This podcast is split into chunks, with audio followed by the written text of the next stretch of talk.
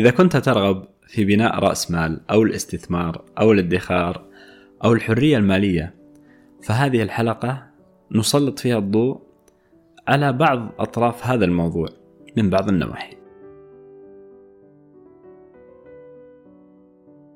حياكم الله في بودكاست عقل وروح أحدثكم اليوم عن طريق الحرية المالية حيث تبدأ الحرية المالية بالتعليم المالي الصحيح هذه خلاصة ما قرأته وسمعته عن هذا الموضوع من كبار المستثمرين حبيت أشارككم فيها.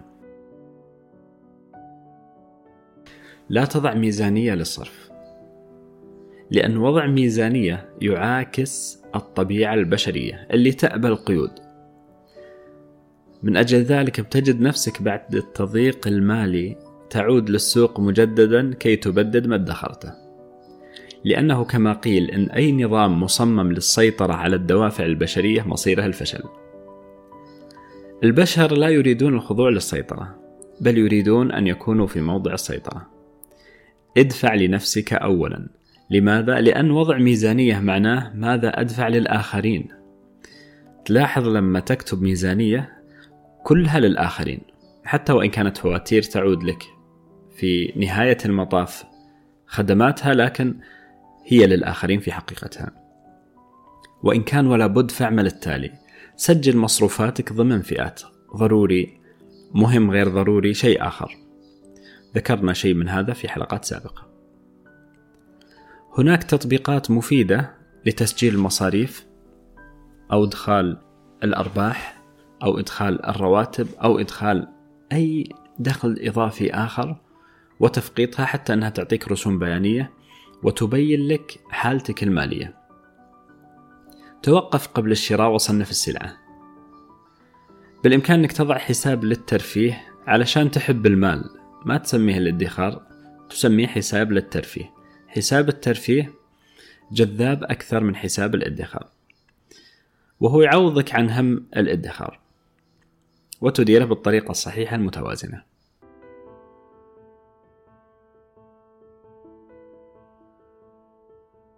إدارة أموالك ليست تقييدا لحريتك بل هي اللي تعطيك الحرية المالية.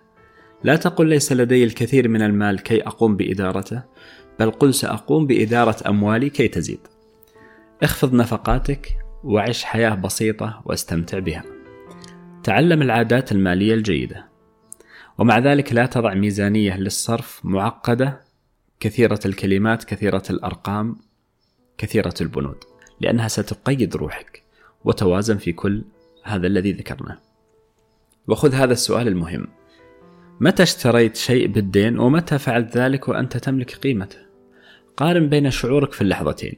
لما تشتري حاجة وفلوسها حاضرة معك ولما تشتري حاجة بالدين بالاقتراض. قس على هذا السفر ببطاقات الائتمان وبدونها. أنت سافرت ببطاقات الائتمان وسافرت بدونها. شوف شعورك كيف كنت سعيد في هذا السفر. في التهيئة له ثم في أثناءه بعد العودة منه. وانظر شعورك وأنت تذهب ببطاقات الائتمان وتصدرها قبل السفر وتسحب منها وتعلم أنك ستسدد بعدما تعود. وقد يمتد ذلك لأشهر. لا يمكنك الوصول للحرية المالية وأن تشتري بالدين. الديون مفيدة ولكن للاستثمار. فأنت تقترض السيولة كي تشغلها لا أن تنشغل باستهلاكها ومن ثم بالسداد على مدة طويلة كلنا أو أكثرنا وقع في هذا. نحن نعاني من هذه الديون نعاني من هذه القروض نعاني من هذه التصرفات المالية الغير مسؤولة لأسباب كثيرة. مو وقت طرحها ولا نقاشها. لكن الكلام على توقف الآن وصحح المسار وستصل. تعلم التعليم المالي اليوم وابدأ في تصحيح أوضاعك المالية.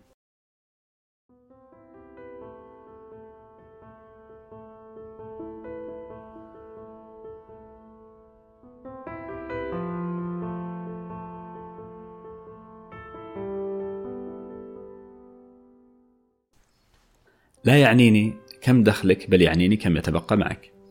أسلوب عيشك إن كان يقوم على إنفاق كل ريال تكسبه فمعنى ذلك أن كل زيادة في الدخل معناها زيادة في الإنفاق. الأغنياء يؤجلون الاستمتاع بالمال بينما تستمتع الطبقات الوسطى بذلك باكرا.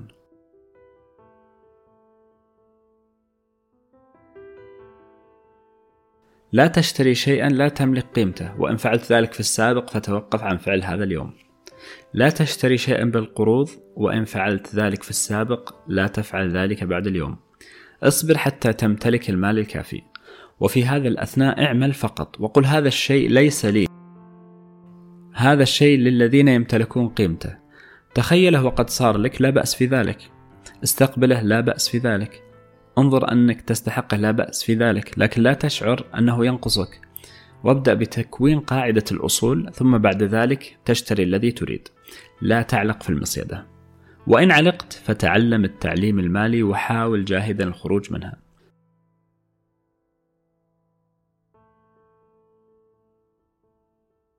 ادفع نقدا فقط. تخلص من بطاقة الائتمان. احذر إغراء شراء السلعة التي تحب. سيأتي وقتها. قم بعصف ذهني للنفقات التي لا داعي لها وقم بشطبها. كيف تدخر؟ فكر فيما هو مهم بهجة النفقات المتكررة أم الوصول للحرية المالية؟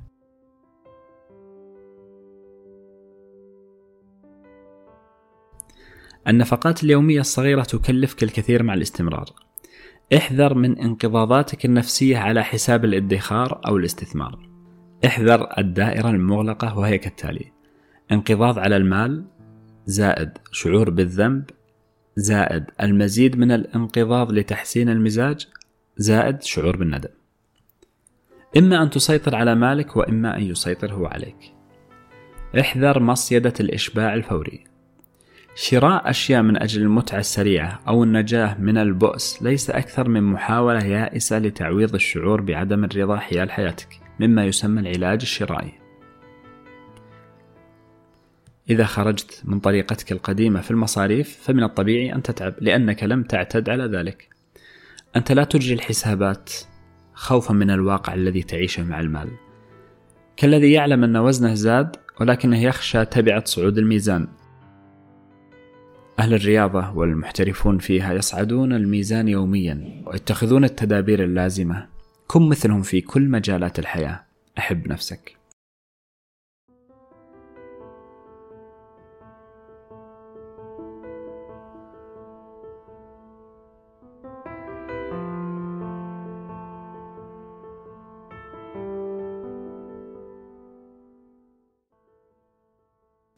كيف تستثمر؟ لن تحصل على المزيد حتى تتمكن من التحكم في المال الذي لديك. عادة إدارة الأموال أهم من كميته.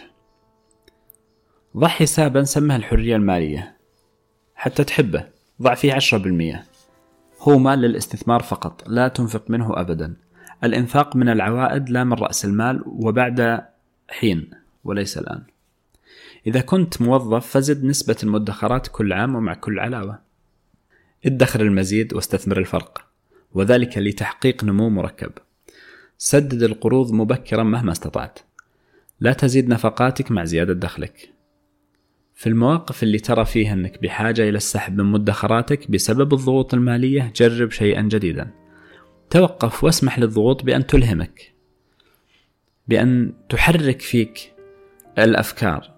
بأن توقظك بأن تجعلك ذكي ماليا بأن تجعلك حساس ومرهف تجاه الفرص ومراقبة السوق. ستلهم خلال ذلك بوسائل جديدة لكسب المال والدخول الإضافية. وهذه من أفضل طرق الإلهام الضغوط المالية. ومن أفضل طرق التدريب على فهم طبيعة المال وتحقيق الذكاء المالي. لأن الحاجة كما يقال أم الاختراع.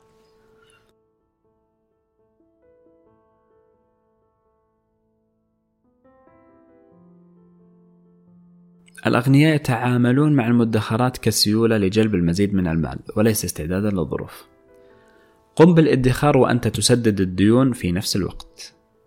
فكك البرمجيات الخطأ كالتالي: المال ليس شيئا شريرا.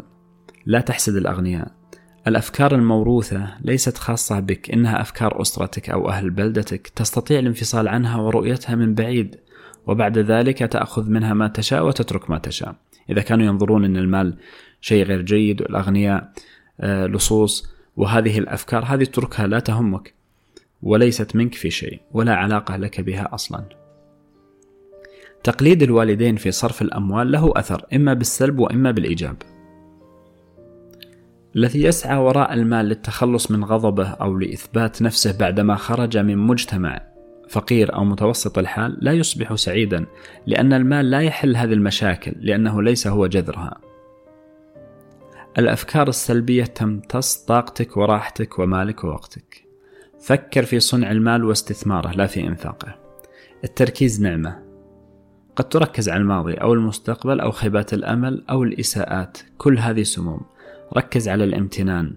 ركز على الامتنان. ركز على الامتنان لكل شيء. إذا استيقظت تأمل عشر دقائق في النعم الممنوحة مجانا وانظر النتائج. ركز على دائرة مسؤولياتك تأثيرك اللي يقع تحت يدك قراءة الكتب الدخول في الدورات التدريبية التمارين الرياضية فرشاة الأسنان النوم المبكر هذه مسؤوليتك وتستطيع أنك تتحكم فيها.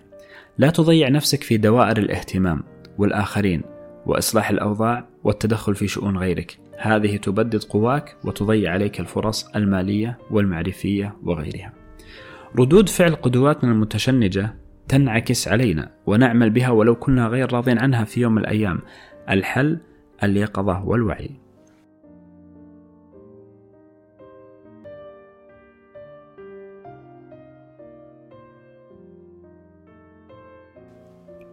ليس المهم ما يحدث المهم وصفك له وتفاعلك معه.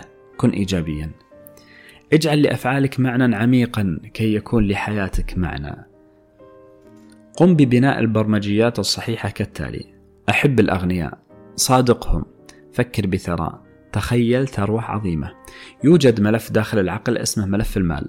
نظفه جيدا مثل ما سمعت في تفكيك البرمجيات الخطأ. وقم ببناء البرمجيات المبتهجة السعيدة المتفائلة والتي تقوم على أسس صحيحة ومجربة. هل تريد مبلغ لتسديد الفواتير فقط أم للراحة فقط؟ أم تريد مالا كثيرا؟ أفكارك؟ تؤثر في مسعاك تذكر هذا.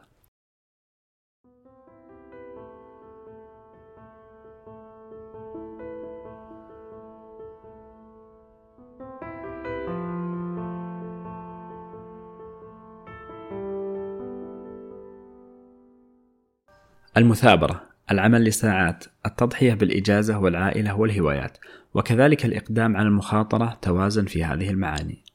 ركز على الفرص لا على العقبات. لا تتعب نفسك في محاولة تغيير أفكار السلبيين. انجح أنت واسعد أنت ومن ثم قد تعدي بعضهم ببعض النور. وإن اختاروا أن يسألوك عن أسرارك فأخبرهم بما تستطيع وبما يكون فيه مصلحة لك ولهم.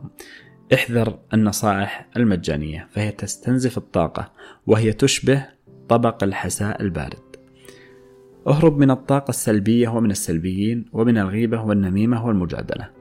احذر البرامج التافهة أو الأخبار السلبية. احتفظ بالأفكار الداعمة لك وتخلص من الأفكار المثبطة. انفتح لاستقبال المال. لا تقل إما المال وإما كذا من هواياتك أو أمور حياتك لأن المال يدخل في كل شيء. ولا تقل إما المال وإما السعادة هذا غلط. من كان كريما زاده المال كرما ومن كان لئيما زاده المال لؤما. وستبقى روحانيا رغم حصولك على المال. اعمل بجد من أجل أموالك ثم دعها تعمل من أجلك. اعمل بذكاء فوض الآخرين. اقتنص الفرص. لن تستطيع المحافظة على المال مهما جمعته إن لم تمتلك مهارات إدارة المال. الهدف من الثراء ليس امتلاك الكثير من المال بل من أجل أفضل شخص ممكن أن تكونه. تعلم تدرب اقرأ. فإذا تعلق الأمر بالاستشارة في استثمار معين فاسأل من استثمر فيه ونجح لا من تبجح بالخبرة. الحياة المالية والطريق إلى الحرية المالية معناه الحياة الممتعة الحياة التي هي مزيج من البهجة والإفادة والنمو والصعود والتفاعل بينك وبين أفراد المجتمع فيما يصب في مصلحتك ومصلحتهم من معرفة وثقافة وسمو وعطاء. هذه بعض الأفكار من التعليم المالي ويقولون التعليم والمعرفة قوة. فبالتعلم ستحقق التوازن في العطاء. الذي تحدثنا عنه سابقا وهو الذي أخذنا إلى هنا. فماذا عن التوازن في المعرفة؟ هذا ما سنعرفه في الحلقة القادمة بإذن الله. أترككم في رعاية الله.